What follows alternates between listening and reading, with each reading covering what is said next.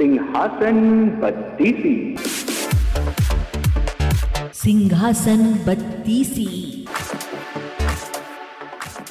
बारहवीं पुतली पद्मावती।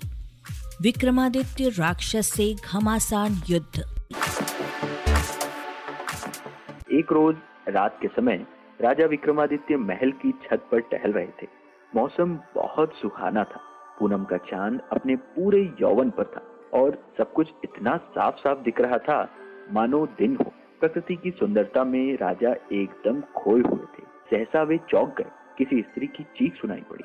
चीख की दिशा का अनुमान लगाया तो पता चला लगातार कोई औरत चीख रही थी और सहायता के लिए पुकार रही थी। उस स्त्री को विपत्ति में जानकर, उस विपत्ति से छुटकारा दिलाने के लिए विक्रम ने ढाल तलवार संभाली और अस्तबल से घोड़ा निकाला। घोड़े पर सवार हो, वे फ़ौरन उस दिशा में चल पड़े और कुछ ही समय बाद वे उस स्थान पर पहुँच भी गए। उन्होंने देखा कि एक स्त्री बचाओ बचाओ कहती हुई बेतहाशा भागी जा रही है और एक विकराल दानव उसे पकड़ने के लिए उसका पीछा कर रहा है। विक्रम ने एक क्षण भी नहीं गवाया और घोड़े से कूद पड़े। युवती उनके चरणों पर गिर गई और रक्षा की विनती करने लगी। उसकी बाहें पकड़कर विक्रम ने उसे उठाया और उसे बहन संबोधित करके ढांडस बंधाने की कोशिश की। उन्होंने कहा कि वह राजा विक्रमादित्य की शरणागत है और उनके रहते उस पर कोई आँच नहीं आ सकती। जब वे उसे दिलासा दे रहे थे तो राक्षस ने अट्टा हाथ लगाया। उसने विक्रम को कहा कि उन जैसा एक साधारण मानव उसका कुछ नहीं बिगाड़ सकता और उन्हें वह कुछ ही क्षणों में पशु की भांति चीर फाड़ कर रख देगा। ऐसा बोलते हुए वह विक्रम की ओर लपका। विक्रम ने उसे चेतावनी देते हुए ललकारा। राक्षस ने उसकी चेतावनी का उपहास किया। उसे लग रहा था कि विक्रम को वह पल भर में मसल देगा। वह उनकी ओर बढ़ रहा था। विक्रम भी पूरे सावधान थे। वह ज्यो ही विक्रम को पकड़ने के लिए बढ़ा, विक्रम ने अपने को बचाकर उस पर तलवार से वार किया। राक्षस भी अत्यंत फुर्तीला था। उसने पैतरा बदलकर खुद को बचा लिया और भिड़ गया। दोनों में घमासान युद्ध होने लगा। विक्रम ने इतनी फूर्ति और चतुराई से युद्ध किया कि राक्षस थकान से चूर हो गया और शिथिल पड़ गया। विक्रम ने अवसर का पूरा लाभ उठाया और अपनी तलवार से राक्षस का सर धड़ से अलग कर दिया। विक्रम ने समझा राक्षस का अंत हो चुका है, मगर दूसरे ही पल उसका कटा सिर फिर अपनी जगह पर आ गया और राक्षस दोगुने उत्साह से उठकर लड़ने लगा। इसके अलावा एक और समस्या हो गई। समस्या ये थी कि जहाँ उसका रक्त गिरा था, वहाँ एक और राक्षस पैदा हो गया।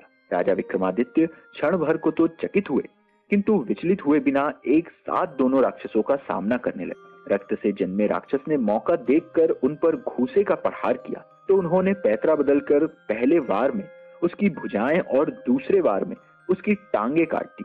राक्षस असहाय पीड़ा से इतना चिल्लाया कि पूरा वन गूंज गया।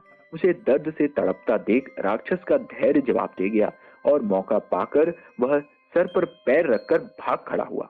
क्योंकि उसने पीठ दिखाई थी, इसलिए विक्रम ने उसे मारना उचित नहीं समझा। उस राक्षस के भाग जाने के बाद विक्रम उस स्त्री के पास आए तो देखा कि वह भय के मारे काँप रही है।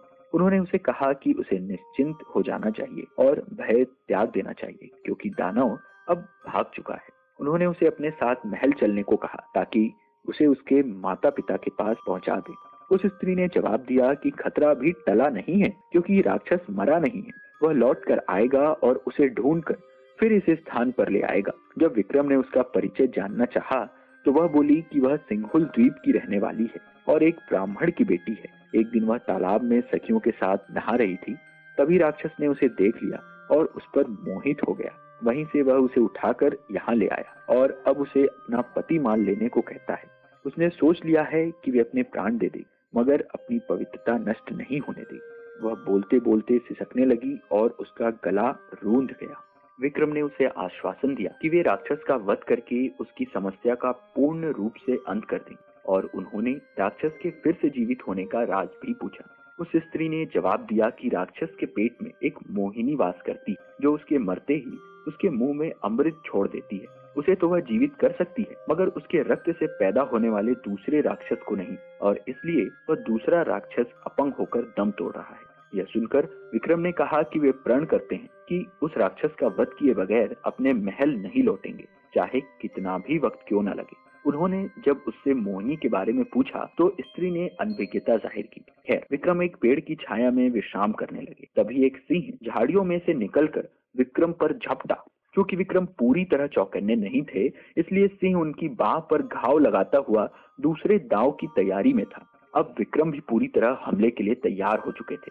दूसरी बार जब सिंह उनकी ओर छपटा तो उन्होंने उसके पैरों को पकड़कर उसे पूरे ज़ोर से हवा में उछाल दिया।